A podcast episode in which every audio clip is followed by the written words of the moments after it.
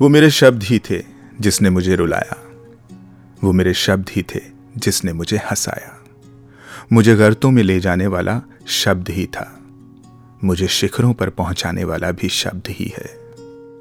मेरे रिश्ते जोड़े शब्दों ने, मेरे रिश्ते तोड़े शब्दों ने। शब्द है भाषाओं में, शब्द है भावनाओं में। इसी शब्द और इसके अलग अलग मायनों को लेकर वॉइस डिवाइन के इस एपिसोड में हाजिर हैं हम। मैं अंकिता। और मैं मेघांश नमस्कार धन निरंकार.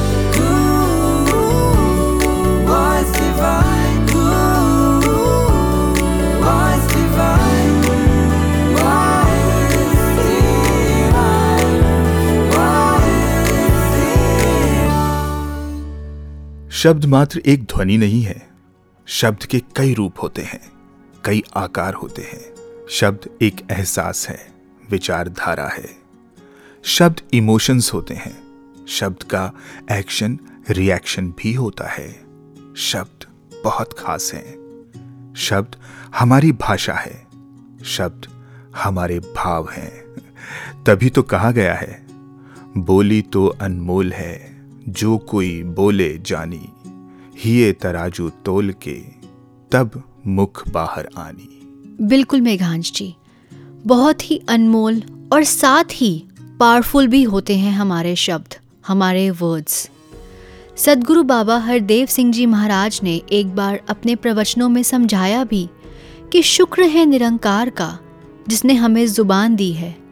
लेकिन इस ज़ुबान को विजडम और विवेक के साथ इस्तेमाल कर पाएँ। कुछ बोलने से पहले वाइजली सोचें कि मेरे बोल किसी का दिल दुखा सकते हैं या किसी को सुकून और खुशी दे सकते हैं। दोस्तों, सदगुरु ने हमेशा हमें अपनी वाणी को, अपने बोलों को तोल कर बोलना सिखाया है। तो आइए सुनते हैं सदगुरु संदेश।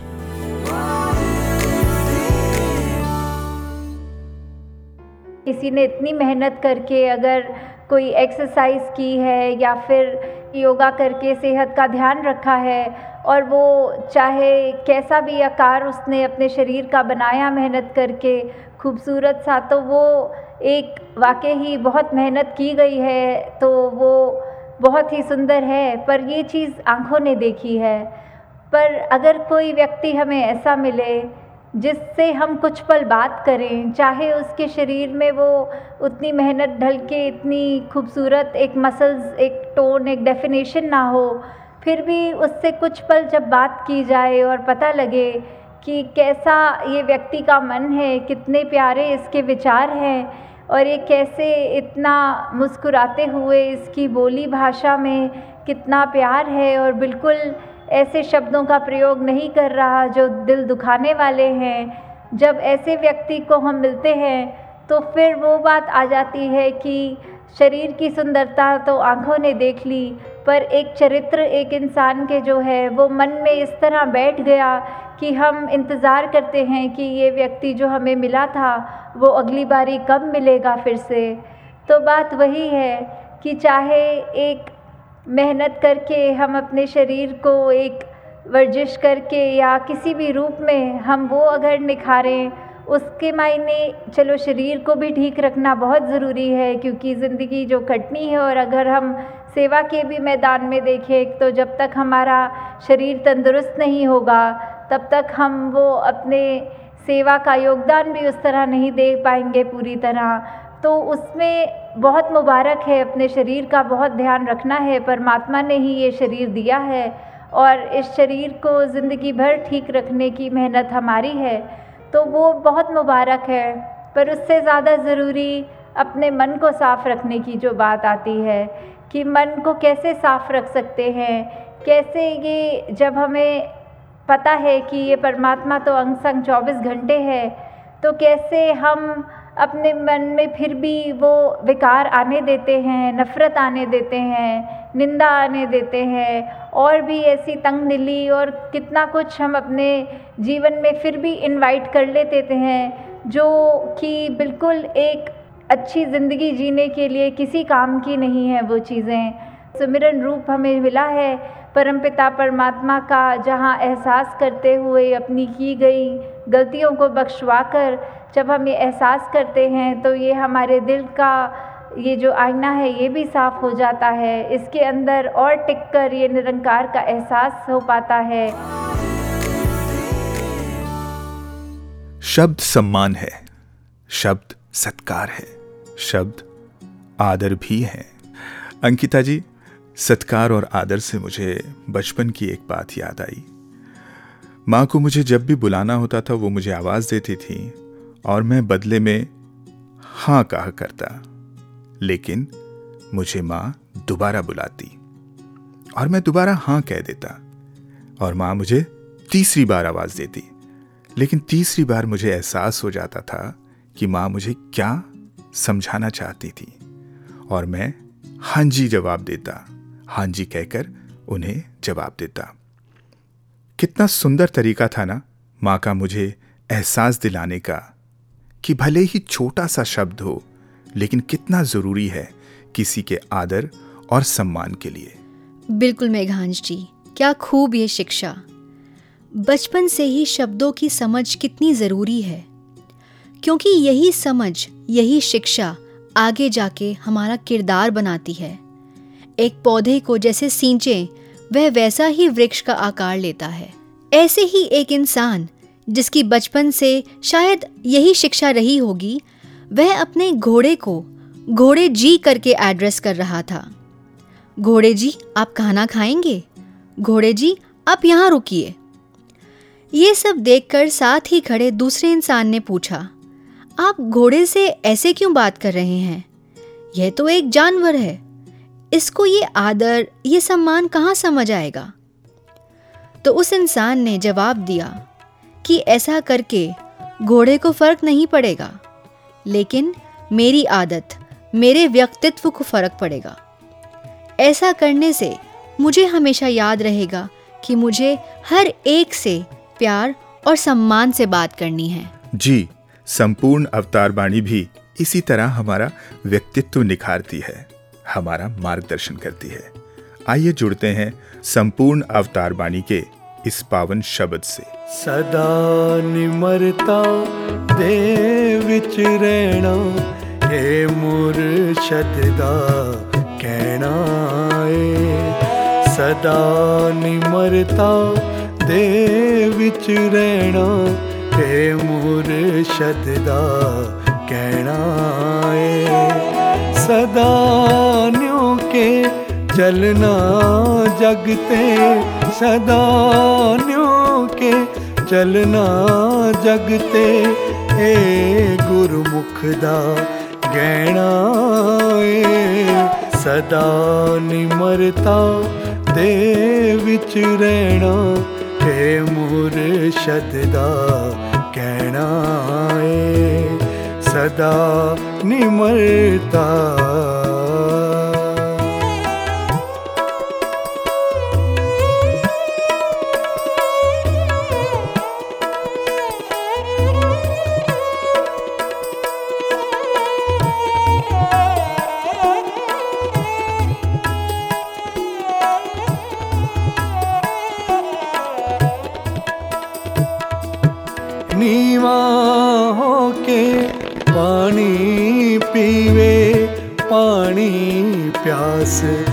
ਬੁਝਾਉਂਦਾ ਏ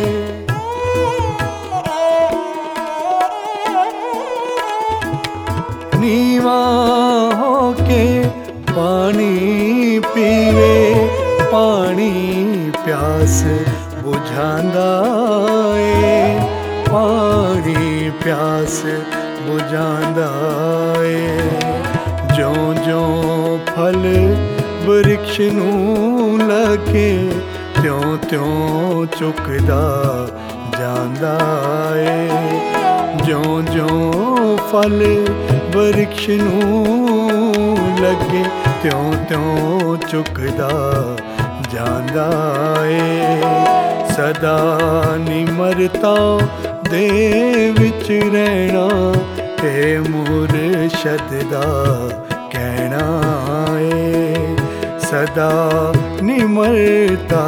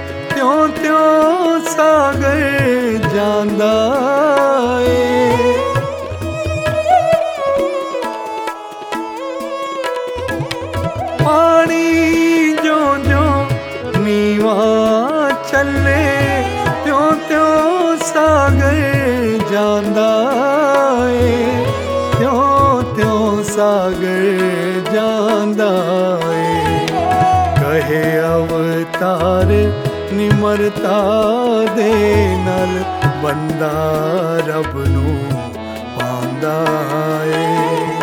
ਕਹੇ ਅਵਤਾਰ, ਨਿਮਰਤਾ ਦੇ ਨਾਲ ਬੰਦਾ ਰੱਬ ਨੂੰ ਪਾਉਂਦਾ ਏ। ਸਦਾ ਨਿਮਰਤਾ ਦੇ ਵਿੱਚ ਰਹਿਣਾ ਏ, ਮੁਰਸ਼ਦ ਦਾ ਕਹਿਣਾ ਏ। ਸਦਾ ਨਿਮਰਤਾ ਦੇ ਵਿੱਚ ਰਹਿਣਾ ਏ ਮੁਰਸ਼ਦ ਦਾ ਕਹਿਣਾ ਏ।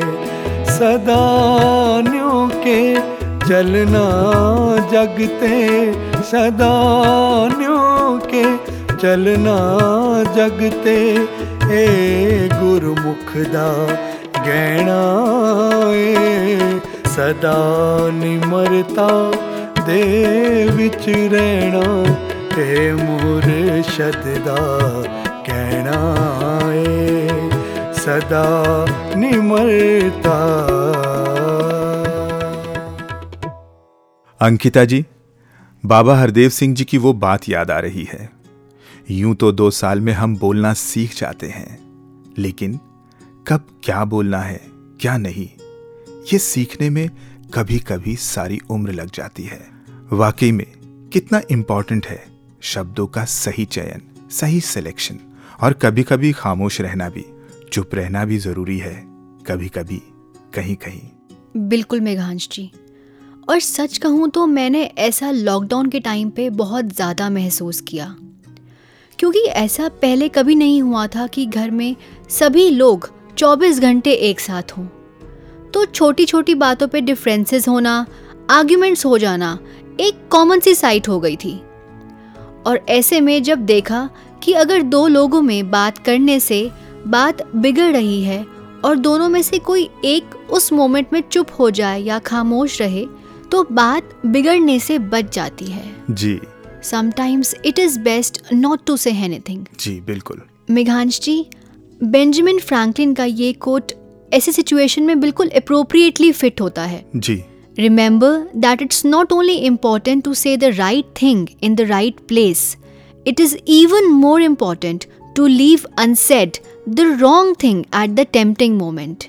जी अंकिता जी शब्दों पर अंकुश रखना भी तो कितना ज़रूरी है जी बिल्कुल अक्सर हमारे आसपास कुछ ऐसे किरदार कुछ ऐसे लोग होते हैं जो बात बात पर कहते हैं कि मैं तो अपने मन में कोई बात नहीं रखता जो मन में आता है बोल देता हूँ या फिर सच कहना सुखी रहना। और या मैं तो सिर्फ़ सच्ची बात कहती हूँ अच्छी लगे या बुरी? जी यहाँ तक ये भी परवाह नहीं करते कि उनके शब्द किसी का दिल दुखा रहे हैं या किसी को चोट पहुँचा रहे हैं। अंकिता जी शब्द दया भी तो है शब्द सांत्वना भी है और शब्द प्यार भी। वाकई में अगर हम ये बात समझ पाए तो कितनी सुंदर हो जाएगी ये दुनिया। तो आइए बात को आगे बढ़ाते हैं और मिलते हैं अपने दो पैनलिस्ट से। रेवरेंट विवेक रफीक जी। और रेवरेंड स्नेह जी यूएसए से।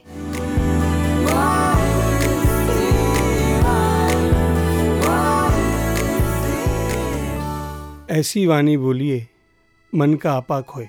इस दुनिया में शब्दों का लफ्ज़ों का गुफ्तगु का बातचीत का बहुत अधिक महत्व है। शायद सबसे अधिक कहीं महत्व है इंसान की ज़िंदगी में तो इन्हीं का है। कारण, भाषा के बिना इंसान अधूरा है। संवाद के बिना समाज नहीं बन सकता, परिवार नहीं बन सकता, और इंसान एक सुखद और सफल ज़िंदगी नहीं जी सकता। समाज में, परिवार में सामूहिक रूप से आगे बढ़ने के लिए हमें एक दूसरे के सहारे की ज़रूरत होती है, और सहारे में कम्युनिकेशन संवाद बहुत बड़ी भूमिका निभाता है। संवाद में ना सिर्फ़ शब्द हैं, बल्कि बॉडी लैंग्वेज भी अपना एक काम करती है। और संवाद के अंदर शब्दों के अलावा ज़्यादातर हमारे चेहरे की भावभंगिमाएँ आप देखेंगे, एक महत्वपूर्ण भूमिका अदा करती हैं। बातचीत कोई भी हो, अगर आपकी टोन ठीक नहीं है अगर आपके कहने का अंदाज ठीक नहीं है तो कई बार अर्थ का अनर्थ भी हो जाता है। इसी तरह हम अपने बच्चों से जब कभी बात करते हैं, ये बच्चे आजकल इतने स्मार्ट हैं, इतने इंटेलिजेंट हैं, वो जल्दी से गलती अपनी कबूल नहीं करते। उनका अपना अलग एक्सपीरियंस है, उनका सोचने का थॉट प्रोसेस अपना एक अलग है, और रिस्पॉन्ड करने का भी। उनको अगर ये कहें, बेटे, आज आपने पढ़ाई नहीं की तो आगे से जवाब क्या आता है? पापा, मुझे सब आता है। मैंने आज क्लास में ही काम कर लिया था। और अगर इसी बात को दूसरे शब्दों में कहा जाए, बेटे, मुझे पता है आप रेगुलर हो, अपना सारा होमवर्क टाइम से करते हो स्कूल में भी अच्छी तरह से और एक्स्ट्रा करिकुलर एक्टिविटीज़ में पार्ट लेते हो, लेकिन आज मैंने आपको पढ़ते हुए देखा नहीं, हो सकता है आपने पढ़ाई की हो लेकिन मैंने ना देखा हो। तो यकीन मानिए ऐसा जवाब अक्सर मिल जाता है कि, पापा, मेरे को ना आज टाइम नहीं मिला। मुझे यह एहसास पिछले बावन सालों से हो रहा है, इस ज़िंदगी के सफ़र में, कि छोटी छोटी बातें छोटे छोटे ऐसे इंसिडेंट्स होते हैं, जहाँ कुछ शब्दों का प्रयोग या ना प्रयोग करने से वो पूरे का पूरा माहौल बदल जाता है।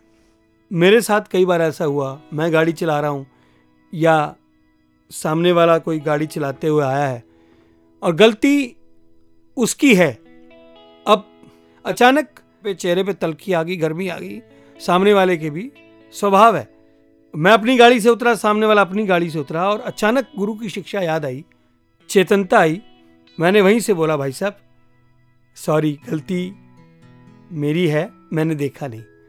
और वो जो कुछ सेकंडों की, कुछ मिनटों की मुलाकात एक बड़ा भयावह रूप धारण कर सकती थी, जिसका हमने अक्सर अखबारों में ज़िक्र सुना एक दूसरे का कत्ल भी कर देते हैं। वो आवेश के जो कुछ पल होते हैं, अगर उनको संभाल लिया जाए तो क्या क्या उसका रिज़ल्ट होता? है वो देखा, ये जो शब्द गलती हो गई सॉरी माफ़ कर दीजिए, ये छोटे छोटे शब्द बहुत बड़ी बड़ी दुर्घटनाओं को टाल देते हैं।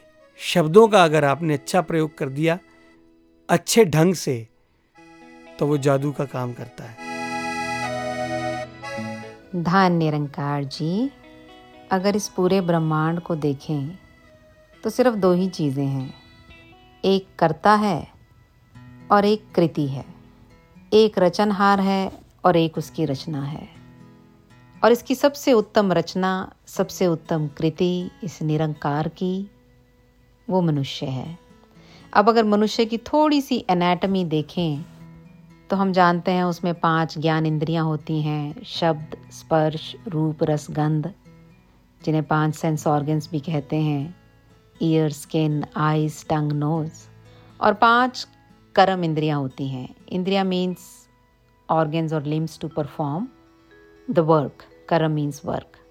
So, which the organs which are used to perform the work are the karam इंद्रियाँ और जो सबसे पहली कर्म इंद्री है जिस कॉन्टेक्स्ट में आज हम बात कर रहे हैं वो है वाक तत्व speech and the organ which is use is the mouth so the voice which we make the speech which we create that is our first कर्म इंद्री बोलना हमारा कर्म है और जैसे हर कर्म का फल होता है परिणाम होता है ऐसे ही बोलने के द्वारा किए गए कर्म का भी फल है और परिणाम है अब क्वेश्चन ये है कि क्या बोलना चाहिए कैसे बोलना चाहिए, कितना बोलना चाहिए।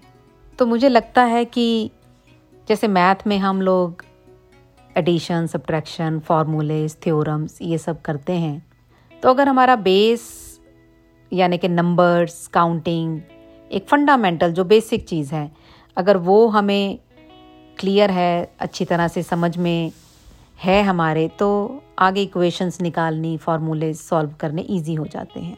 एक बेस को देखें तो ये इक्वेशन बनानी थोड़ी इजी हो जाएगी।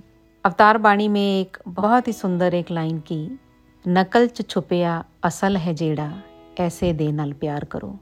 कि जो करता है, वो असल है, निरंकार। और जितनी भी इसकी कृति है, ये रचना है, जिसमें मैं भी शामिल हूँ और आप भी, वो सब नकल है।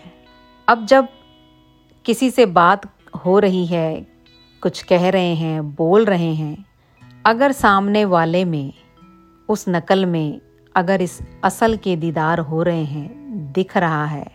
और साथ ही, खुद को ये भी एहसास है कि जो बोल रहा है, वो भी इस नकल में से असल का अंश ही बोल रहा है। क्योंकि नकल के हर ज़र्रे ज़र्रे में ये असल शामिल है।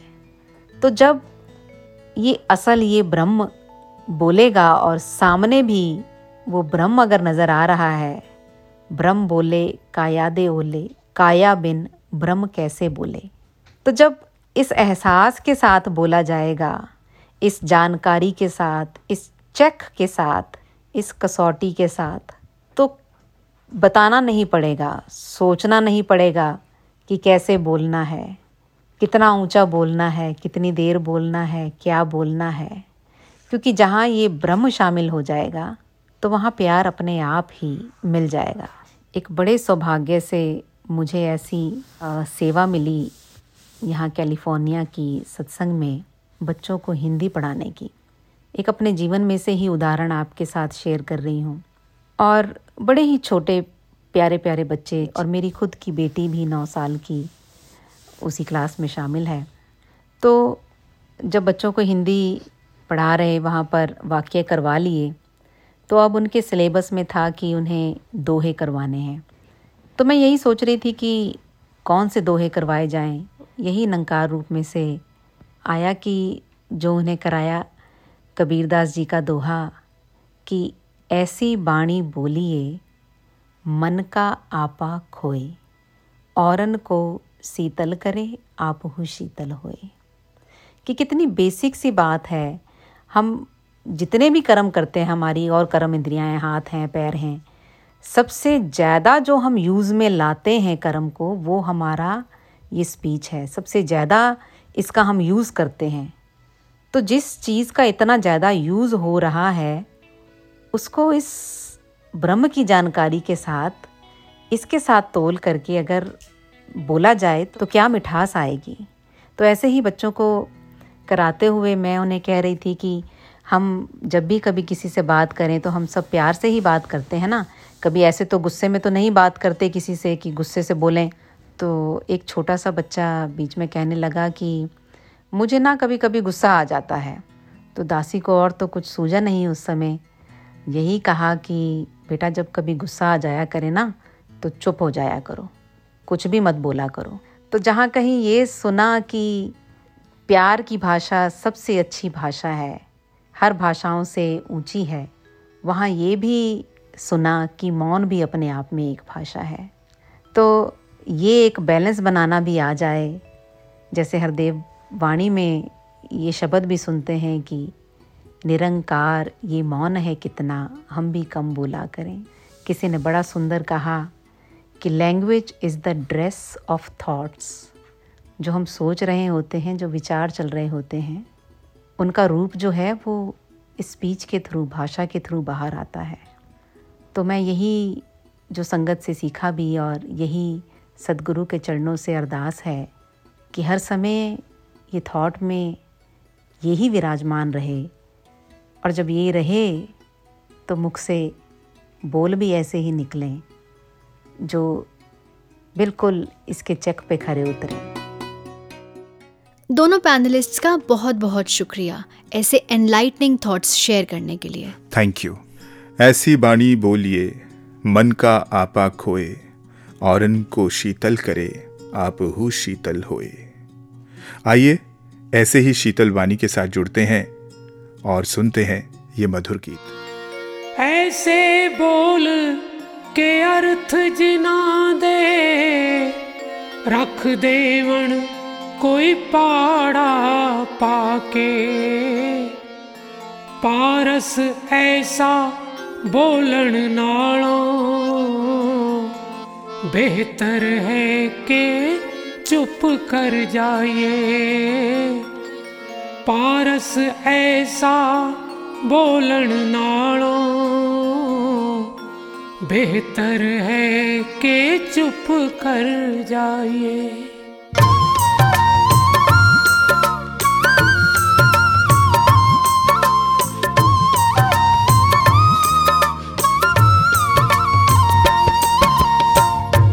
ਮਿੱਠਾ ਮਿੱਠਾ ਬੋਲਦੀ, ਜ਼ੁਬਾਨ ਚੰਗੀ ਹੁੰਦੀ ਏ। ਮਿੱਠਾ ਮਿੱਠਾ ਬੋਲਦੀ, ਜ਼ੁਬਾਨ ਚੰਗੀ ਹੁੰਦੀ ਏ। ਕੰਨੀ ਰਸ ਕੋਲਦੀ ਕੰਨੀ ਰਸ ਕੋਲਦੀ ਜ਼ੁਬਾਨ ਚੰਗੀ ਹੁੰਦੀ ਏ। ਮਿੱਠਾ ਮਿੱਠਾ ਬੋਲਦੀ, ਜ਼ੁਬਾਨ ਚੰਗੀ ਹੁੰਦੀ ਮਿੱਠਾ ਮਿੱਠਾ ਬੋਲਦੀ, ਜ਼ੁਬਾਨ ਚੰਗੀ ਹੁੰਦੀ ਏ। ਕੰਨੀ ਰਸ ਕੋਲਦੀ ਕੰਨੀ ਰਸ ਕੋਲਦੀ ਜ਼ੁਬਾਨ ਚੰਗੀ ਹੁੰਦੀ ਏ। ਮਿੱਠਾ ਮਿੱਠਾ ਬੋਲਦੀ, ਜ਼ੁਬਾਨ ਚੰਗੀ ਹੁੰਦੀ ਏ। ਮਿੱਠਾ ਮਿੱਠਾ ਬੋਲਦੀ, ਜ਼ੁਬਾਨ ਚੰਗੀ ਹੁੰਦੀ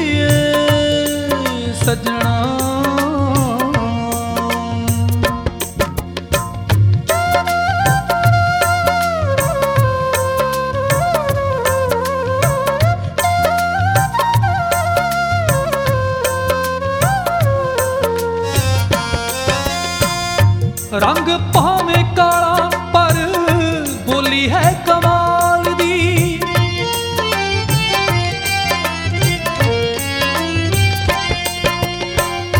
ਰੰਗ ਭਾਵੇਂ ਕਾਲਾ, ਪਰ ਬੋਲੀ ਹੈ ਕਮਾਲ ਦੀ। ਕਿਸੇ ਵੀ ਪਖੇਰੂ ਚ ਨਹੀਂ ਖਿੱਚ ਜੀ ਦੇ ਨਾਲ ਦੀ। ਕਿਸੇ ਵੀ ਪਖੇਰੂ ਚ ਨਹੀਂ ਖਿੱਚ ਜੀ ਦੇ ਨਾਲ ਇਸ ਲਈ ਤਾਂ ਕੋਇਲ ਦੀ ਪਛਾਣ ਚੰਗੀ ਹੁੰਦੀ ਏ ਮਿੱਠਾ ਮਿੱਠਾ ਬੋਲਦੀ ਜ਼ੁਬਾਨ ਚੰਗੀ ਹੁੰਦੀ ਏ ਮਿੱਠਾ ਮਿੱਠਾ ਬੋਲਦੀ ਜ਼ੁਬਾਨ ਚੰਗੀ ਹੁੰਦੀ ਏ ਸਜਣਾ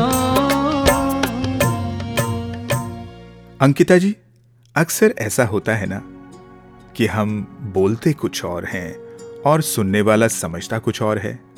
शब्द कंफ्यूज भी तो करते हैं। अरे सच में मेघांश जी शब्द तो कई बार इतना कंफ्यूज करते हैं कि शब्दों की हेर फेर से मज़ाक ही बन जाए। हम्म, स्कूल के समय का एक इंसिडेंट याद आ गया। हमारे एक टीचर थे जो शब्दों की ऐसी हेर फेर के लिए काफ़ी पॉपुलर थे। तो एक बार ऐसे ही क्लास चल रही थी कि क्लासरूम की विंडो के बाहर पेड़ पर एक बंदर आकर बैठ गया। अच्छा। अब सभी बच्चों का ध्यान बंदर पर चला गया। टीचर ने ये देख गुस्से से बोला why are you looking outside at that monkey when I'm standing inside? क्या वाकई में आपके टीचर ने ऐसा कहा कि तुम बाहर बंदर को क्यों देख रहे हो जब मैं तुम्हारे सामने खड़ा हूँ? अरे नहीं नहीं मेघांश जी वो अपनी तुलना बंदर से नहीं कर रहे थे बल्कि बच्चों को ये कहना चाह रहे थे कि उनके वहाँ मौजूद होते हुए बच्चों का ध्यान पढ़ाई से हटकर बंदर पर क्यों चला गया? मतलब मास्टर जी शब्दों के हेर फेर में फंस गए। जी बिल्कुल। क्या बात। लेकिन अब अंकिता जी हमें कंफ्यूज नहीं होना है। आने वाले हर शब्द को बहुत ध्यान से सुनना है और सीखना है क्योंकि शब्द प्रेरणा है और अनुभव भी तो हैं। तो चलिए प्रेरणा लेते हैं हमारे अगले सेगमेंट अनुभव अपने अपने से। और आज हमारे साथ अपने अनुभव शेयर करेंगी रेवरेंट ईशाना जी। धन Nirankar ji I am pursuing bachelors of elementary education from Delhi university मुझे अपनी इंग्लिश टीचर बहुत इंस्पायर करती हैं, क्योंकि मैम हमें पढ़ाने के साथ साथ बहुत सारे अच्छे लेसन्स भी देती हैं। उनकी एक समझाई हुई बात याद आ रही है, जो उन्होंने अपने एग्ज़ाम्पल के थ्रू हमें समझाई, कि जब वो एक स्टूडेंट थी तो उन्होंने एक ही चीज़ अपने टीचर से बहुत बार समझी, और वो हर बार ये देखती थी कि उनके टीचर और ज़्यादा क्लैरिटी के साथ और ज़्यादा एग्जाम्पल्स और और ज़्यादा प्यार से उनको ये चीज़ समझाती थी। तो एक बार उन्होंने ये क्वेश्चन अपनी टीचर के सामने पुट ऑन करा कि, मैम, मैं आपसे हर बार ये पूछती हूँ और आप हर बार इतने ही प्यार से और ज़्यादा एग्ज़ाम्पल के साथ बल्कि आप मुझे समझाते हो। So how is this possible I am asking the same thing again and again still you are explaining it to me with that love and that politeness तो उनको उनकी मैम ने कहा the more a person is educated the more he is humble and patient कि जितना ज़्यादा कोई ज्ञानवान होता है, उतना ही ज़्यादा वो विनम्र और सहनशील हो जाता है। तो मैम ने आगे उनको यही समझाया कि जब आप मेरे पास ये डाउट लेकर आते हो तो मैं सोचती हूँ, मैं अपने इस कंसेप्ट को ब्रश अप कर कर फिर से आपके सामने रखूँ और और ज़्यादा इंटरेस्टिंग वे से और ज़्यादा एग्जाम्पल्स के साथ रखूँ, ताकि आपको समझ आ जाए। फिर हमारी टीचर ने यही उनसे क्वेश्चन करा कि, मैम, आप तो इतने अच्छे से समझाती हो, मैं फिर भी बार बार भूल जाती हूँ। तब भी आप इतने ही पैसे समझाते हो, ऐसे कैसे होता है? तो उनके टीचर ने रिस्पॉन्ड करा कि, बच्चे, हर चीज़, हर बच्चे का अपना अपना रिटेनिंग एंड अडेप्टिंग पावर होती है। तो किसी किसी को कोई चीज़ जल्दी समझ आ जाती है और हमेशा माइंड में रह जाती है। किसी किसी को नहीं आती जल्दी समझ बार बार समझाना पड़ता है। सो इट्स ओके और इसी से ही रिलेटेड कुछ कोट्स ध्यान में आ रहे हैं। एक जो हम सब बहुत नॉर्मली सुनते हैं, विद्या ददाति विनयम। और एक ये जो कोट है, इसका यही मतलब है कि जितनी ज़्यादा विद्या होती है किसी के पास उतना ही ज़्यादा हम्बल उतना ही ज़्यादा विनय, उतना ही ज़्यादा विनम्र हो जाता है वो व्यक्ति। तो जब ये चीज़ मैम ने बताई तो यही ध्यान में आया कि इतनी नॉलेज तो मेरे को भी मैम दे रही हैं। अब उनका ये जो वर्च्यू है to be humble and patient to teach with a smile वो चीज़ मेरे अंदर भी आ जाए। Whatever I am explaining to anybody चाहे वो एक नॉर्मल डे टू डे चीज़ के बारे में ही क्यों ना हो। चाहे मैं वो चीज़ अपने छोटे भाई को ही क्यों ना समझा रही हूँ, मैं उतने ही हम्बलनेस और पेशेंस के साथ उसे समझाऊँ और ये चीज़ ध्यान में रखूँ कि अभी तो ये लर्नर स्टेज पर हैं। तो लर्निंग स्टेज पे तो एरर्स होते ही हैं। तो उसी पोलाइटनेस के साथ हर बार वही चीज़ अपने भाई को समझा पाऊँ। तो एक ए पी जे अब्दुल कलाम जी का भी एक कोट याद आ रहा है knowledge with action converts adversity into prosperity कि जितना ज़्यादा मेरे कर्मों के द्वारा मेरी नॉलेज दिखेगी, जितना ज़्यादा मैं हम्बल और पेशेंट होंगी, उतना ही ज़्यादा मेरी नॉलेज दिखेगी। तो वो उस एक सिचुएशन को भी एक प्रॉस्पर सिचुएशन बना देगी। उसको भी एक हैप्पी सिचुएशन बना देगी। तो ये जो चीज़ मैम ने सिखाई it is a very deep lesson that she taught and I just hope कि ये लेसन लाइफ टाइम माइंड में रहे और अपने एक्शंस के थ्रू भी दिखा पाए। धन निरंकार जी। ये शब्द जहाँ पॉजिटिव होते हैं वहाँ नेगेटिव भी होते हैं। कितना कुछ हम सुनते हैं दिन भर में। कितनी इंफॉर्मेशन हम तक पहुँचती है। कुछ काम की और बहुत कुछ बेकार। मेघांश जी लेकिन हर बात को सुनना ज़रूरी भी तो नहीं होता ना? कुछ बातों को नज़रअंदाज भी तो किया जा सकता है। या सुन के भी अनसुना? जी बिल्कुल। किसी की बातें बेबुनियाद तो किसी का लहजा अजीब। ऐसे में अगर हमें सुखी रहना है तो काफ़ी कुछ तो नजरअंदाज करना ही पड़ेगा। या यूँ कहें कि फ़िल्टर तो बनना ही पड़ेगा। बुरे को छान दें और अच्छे को अपना लें। जी मेघांश जी। और देखा जाए तो ये संत महात्मा फ़िल्टर ही तो होते हैं। जो बुरे शब्दों को और विचारों को हम तक पहुँचने ही नहीं देते और अच्छी अच्छी बातें सिखाते हैं। तो आइए ऐसे ही महात्माओं के जीवन से सीखते हैं और प्रेरणा लेते हैं हमारे अगले सेगमेंट महात्माओं के जीवन से। और आज हमारे साथ स्टूडियो में हैं रेवरेंट वीरेंद्र विक्की जी।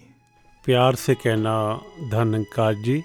दास को ये सौभाग्य प्राप्त हुआ एक ऐसे घर में जन्म हुआ जहाँ भक्ति की लो, प्यार की लो, इस ज्ञान की लो प्रज्वलित थी। और ऐसी माँ की गोद मिली जिन्होंने शहनशाह बाबा अवतार सिंह जी महाराज से 1950 में पहाड़गंज गली नंबर दो में इस ज्ञान की दात को हासिल किया। और उसके बाद वो एक कवित्री के रूप में, एक सेवादार के रूप में और समागम का जो आरंभ होता था, उनके कीर्तन से होता था और अनेक अनेक सेवाएँ वो करती रही, अनेक कल्याण यात्राएँ की। पुरातन संत महात्माओं का संग उनको निरंतर मिलता रहा और वो थे दास के माता जी माता प्रेम जी।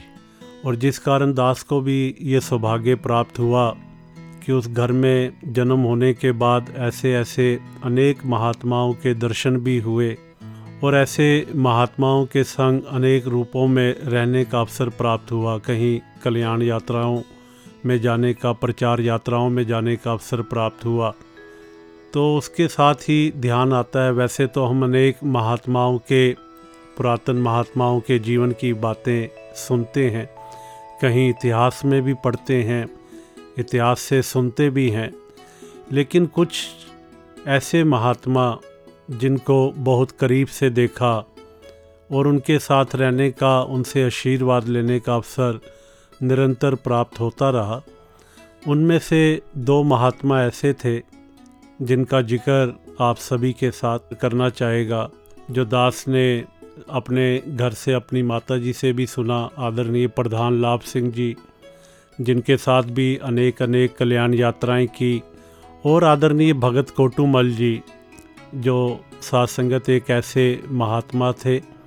पहाड़गंज से ही उनका भी नाता रहा। और दास के माता जी भी पहाड़गंज से ही। तो ये ऐसी दो शख्सियत थी, जिनके जीवन के बारे में प्रत्यक्ष रूप से भी देखा और घर में माता जी से भी उनके बारे में श्रवण किया। तो वो दास के मम्मी जी ही बता रहे थे, एक बार हम बहुत लंबी प्रचार यात्रा करते करते वापस आ रहे थे। तो उत्तर प्रदेश में एक स्टेशन था, वहाँ पर रुके उस यात्रा के दौरान तो प्रचार यात्रा बहुत लंबी थी, जिस कारण कुछ शरीर भी साथ नहीं दे रहा था। शरीर भी अस्वस्थ था, आदरणीय प्रधान जी का भी और दास के माता जी का भी। तो जब हम किसी स्टेशन पर रुकते हैं, महात्माओं के घर में जाते हैं तो वहाँ जो परिवार था, उसने ऐसा दास के माता जी से पूछा कि, प्रधान जी, खाने में क्या लाइक करते हैं, क्या बना लें? तो उन्होंने आगे से कहा कि शरीर स्वस्थ नहीं है तो आप ऐसे करो कि खाने में खिचड़ी बना लो। तो उन महात्माओं ने कहा, ठीक है जी, खिचड़ी बना लेते हैं। तो जब प्रसाद स्वीकार करने के लिए, प्रसाद ग्रहण करने के लिए वहाँ बैठे उस घर में तो परिवार ने कहा, महात्माओं, ध्यान तो बहुत कुछ था, कई चीज़ें ध्यान में थी कि ऐसा ऐसा करना है, महात्मा आएँगे, महापुरुष आएँगे। लेकिन बहन जी ने कहा कि शरीर स्वस्थ नहीं है तो खिचड़ी बना लो तो इसलिए प्रधान जी खिचड़ी ही बना ली।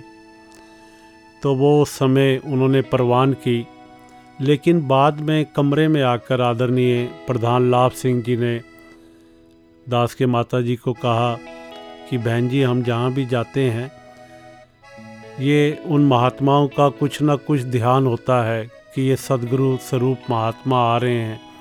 इतनी दूर से आ रहे हैं, हमने इनकी सेवा करनी है। हमने इनके लिए ऐसे ऐसे पदार्थ बनाने हैं, उनके मन की एक इच्छा होती है।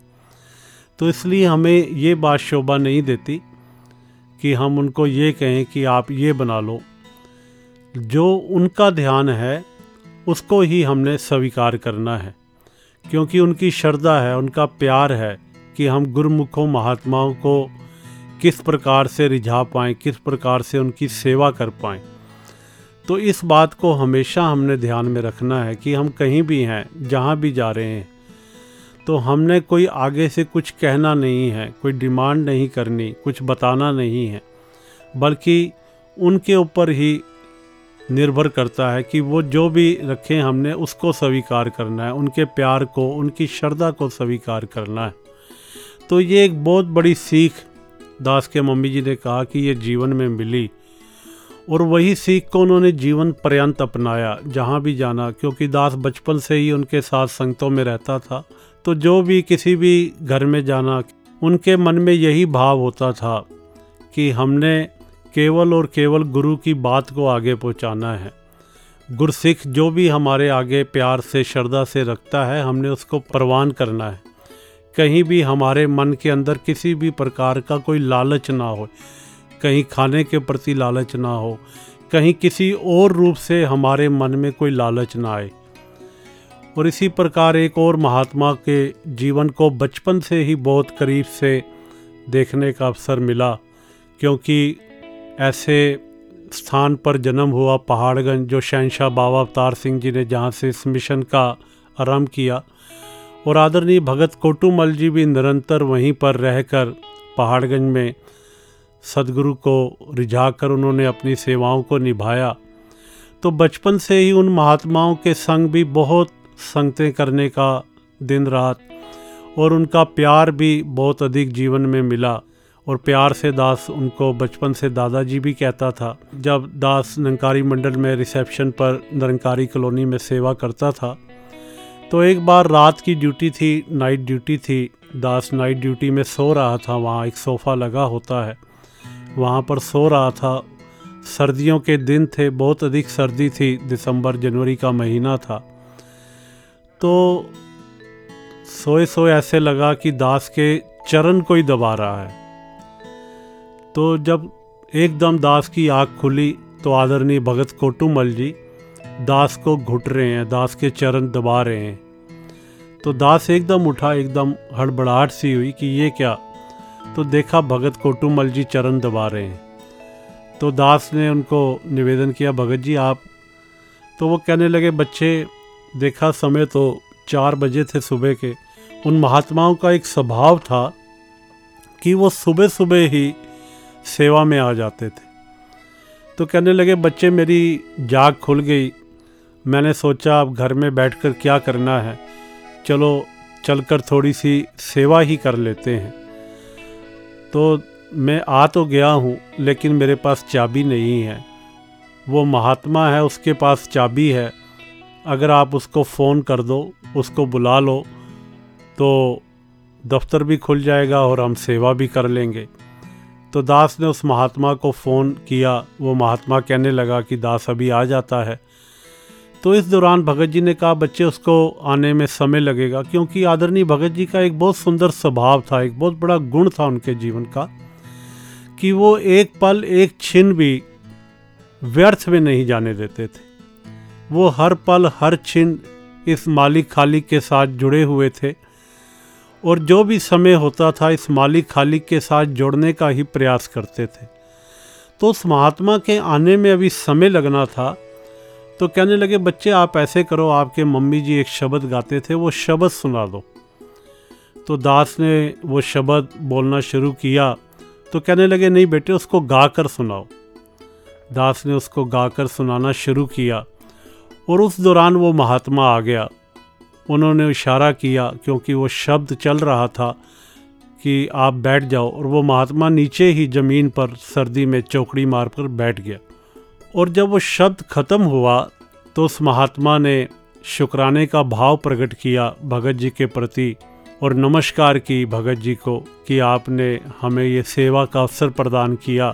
तो भगत जी ने उस महात्मा को कहा, बच्चे, ये इस बात के लिए मेरा धन्यवाद मत करो। अगर धन्यवाद करना है तो इसका करो, जिसने तुम्हें सुबह गुरु की सेवा के लिए उठाया है। ये तुम्हें प्रेरणा दी है और तुम सेवा के लिए उठ कर आए हो। धन्यवाद करना है तो इसका करो। तो उस समय ये बात ध्यान में आई कि इतने गुणवान महात्मा और हमारे से उम्र में इतने बड़े, पहला प्रभाव तो ये पड़ा कि वो दास के चरण दबा रहे हैं और दास को उठा रहे हैं। ऊँचा दर्जा प्राप्त होने के बाद भी, लेकिन जो भक्ति है, जो गुरमत है, वो कैसे झलक रही है कि चरण दबाकर उठाया जा रहा है। और उसी के बाद फिर एक और रूप देख लिया कि ये क्रेडिट दास को दिया जा रहा है कि मैंने सेवा के लिए उठाया है। प्रेरणा खुद दी, फ़ोन खुद करवाया, लेकिन श्रेय साथ बैठे गुरसिख को दिलवा दिया। तो ऐसे महात्मा जो पल पल पर गुण ही देखते थे, उनके साथ जब भी हम किसी संगत में भी जाते थे, गाड़ी में भी बैठते थे तो वो यही कहते थे कि इतवार को बाबा जी ने क्या विचार की? विचार सुनाओ। आज सुबह की संगत में क्या विचार आई? विचार सुनाओ। और कई बार तो किसी के घर में बैठे होते थे, दास को याद है, दास की जब नई नई शादी हुई तो दास के घर में उनका खाना था तो दास की वाइफ को उन्होंने अपने पास बिठा लिया और कहने लगे कि, बच्चे, अपनी सास के पाँच गुण बताओ। तो सात संगत अभी आना ही हुआ था, कोई इतना मिलाप भी नहीं था। तो फिर कहने लगे, ठीक है बच्चे, अभी तो तू नई नई आई है। अपनी माँ के साथ कितना समय रही है? तो उसने कहा, जी, अठारह साल रही हूँ। अठारह साल अपनी माँ के साथ रही है तो अपनी माँ के ही पाँच गुण बता दे। तो वो सात संगत हमेशा गुणों की बात करते थे। हमेशा उनके मन में कहीं भी ऐसे ही एक और वाक्य दास को याद आ गया कि एक इंसान भगत जी के पास आया और उसने गुस्से में आकर, क्रोध में आकर बहुत कुछ कहा। इतना कुछ कह दिया तो एक ड्राइवर महात्मा जो उस समय आदरणीय भगत जी की गाड़ी चलाते थे, वो पास में ही खड़े थे और वो अपना गुस्सा उतार कर जो कुछ कहना था, शब्द कहकर भगत जी को चला गया। तो वो जो ड्राइवर महात्मा थे, वो भगत जी को कहने लगे, भगत जी, वो आपको इतना कुछ कह गया है, आपने उसको कुछ कहा ही नहीं, कोई जवाब ही नहीं दिया तो भगत जी के आगे से जो उत्तर दिया, वो आज भी याद आता है। तो वो कहने लगे, बच्चे, मेरा तो ध्यान ही नहीं था कि वो क्या कह रहा है। मैंने तो कुछ सुना ही नहीं। अगर मैं कुछ सुनता तो उसको जवाब देता ना। तो ये ऐसे महात्मा जो सात संगत इस मालिक खालिक के साथ इकमिक थे, हमेशा इसके रंग में रंगे हुए थे। वो रब्बी अवतार बाणी की वो पंक्ति ध्यान में आती है कि तन गुरु ते तन गुरसिख ने जो इकमिक हो जाते ने पांदे ने अवतार नाम जो अपना आप गवांदे ने धन्यकार जी जाने से पहले एक छोटी सी गेम खेलते हैं गेम चलो ठीक है खेलते हैं तो चलिए आप अपनी आँखें बंद कीजिए खे बंद कर ली now don't think of a monkey Okay, I'll try. In spite of your instruction not to think about monkey, मुझे तो मंकी ही दिखाई दे रहा है। Exactly exactly. यही तो पावर ऑफ़ थॉट्स है कि हमें जो ना करने के लिए भी बोला जाता है हमारा दिमाग उसको भी फ़ीड कर लेता है। तो क्यों ना हम नेगेटिव वर्ड्स बोले ही नहीं और हमेशा पॉजिटिव सेंटेंसेस या पॉजिटिव इंस्ट्रक्शंस दें? जी अंकिता जी जैसे बच्चों से बात करते समय ये कहने की बजाय कि आप अपने दोस्तों से ना लड़ा करें। यदि हम ये कहें कि अपने दोस्तों के साथ प्यार से रहें और मिलकर रहा करें तो ज़्यादा बेटर ना होगा। जी बिल्कुल। और देखा जाए तो इसका इम्पैक्ट भी कितना पॉजिटिव और इफ़ेक्टिव होगा। बिल्कुल अंकिता जी। तो दोस्तों इसी उम्मीद के साथ कि हम अपनी सोच को पॉजिटिव रखेंगे हम अपने शब्दों को पॉजिटिव रखेंगे और अपने एनवायरनमेंट को पॉजिटिव रखेंगे। हम आपसे विदा लेते हैं। और आपके फीडबैक्स का भी हमें इंतज़ार रहेगा। अपने फीडबैक्स आप दे सकते हैं voice divine at the rate Nirankari dot O R G नमस्कार धन निरंकार। सच सच तोलना ते मिठा मिठा बोलना। सच सच तोलना ते मिठा मिठा बोलना। गुरु दे पुकार देने बोल मिठड़े वीरो ज़िंदगी। ज़िंदगी सवार देने बोल मिठड़े। सचो सच तोलना ते मिठा मिठा बोलना। गुरु दे पुकार देने बोल मिठड़े। वीरो ज़िंदगी ज़िंदगी सवार देने बोल मिठड़े। कौड़े फिक्के बोला दी है कीमत ना कुछ भी। कौड़े फिके बोला दी है कीमत ना कुछ भी। लखते लखते हज़ार देने बोल मिठड़े। वीरो ज़िंदगी ज़िंदगी सवार देने बोल मिठड़े। ਮੰਦਾ ਬੋਲ ਬੋਲੇ ਜਿਹੜਾ ਪਾਏ ਨਾ ਉਹ ਰੱਬ ਨੂੰ ਮਿੱਠੇ ਬੋਲ ਬੋਲੇ ਜਿਹੜਾ ਜਿੱਤ ਲੈਂਦਾ ਸਭ ਨੂੰ ਬੋਲ ਕੇ ਕੁ ਬੋਲ ਕਾਨੂੰ ਦਿਲਾਂ ਨੂੰ ਦੁਖਾਨਾ ਏ ਬੋਲ ਕੇ ਕੁ ਬੋਲ ਕਾਨੂੰ ਦਿਲਾਂ ਨੂੰ ਦੁਖਾਨਾ ਏ ਤਨ ਮਨ ਤਨ ਮਨ ਠਾਰਦੇ ਨੇ ਬੋਲ ਮਿੱਠੜੇ ਵੀਰੋ ਜ਼ਿੰਦਗੀ ਜ਼ਿੰਦਗੀ ਸਵਾਰਦੇ ਨੇ ਬੋਲ ਮਿੱਠੜੇ सचो सच तोलना ते मिठा मिठा बोलना। सचो सच तोलना ते मिठा मिठा बोलना। गुरु दे गुरु दे पुकार देने बोल मिठड़े। वीरो ज़िंदगी ज़िंदगी सवार देने बोल मिठड़े। कौड़े फिके बोला दी है कीमत ना कुछ भी। कौड़े फिके बोला दी है कीमत ना कुछ भी। लखते लखते हज़ार दिन बोल मिठड़े, वीरो ज़िंदगी ज़िंदगी सवार दिन बोल मिठड़े। ओ वीरो ज़िंदगी ज़िंदगी सवार दिन बोल मिठड़े। ओ वीरो ज़िंदगी ज़िंदगी सवार दिन बोल मिठड़े। ओ वीरो ज़िंदगी ज़िंदगी सवार दिन बोल मिठड़े।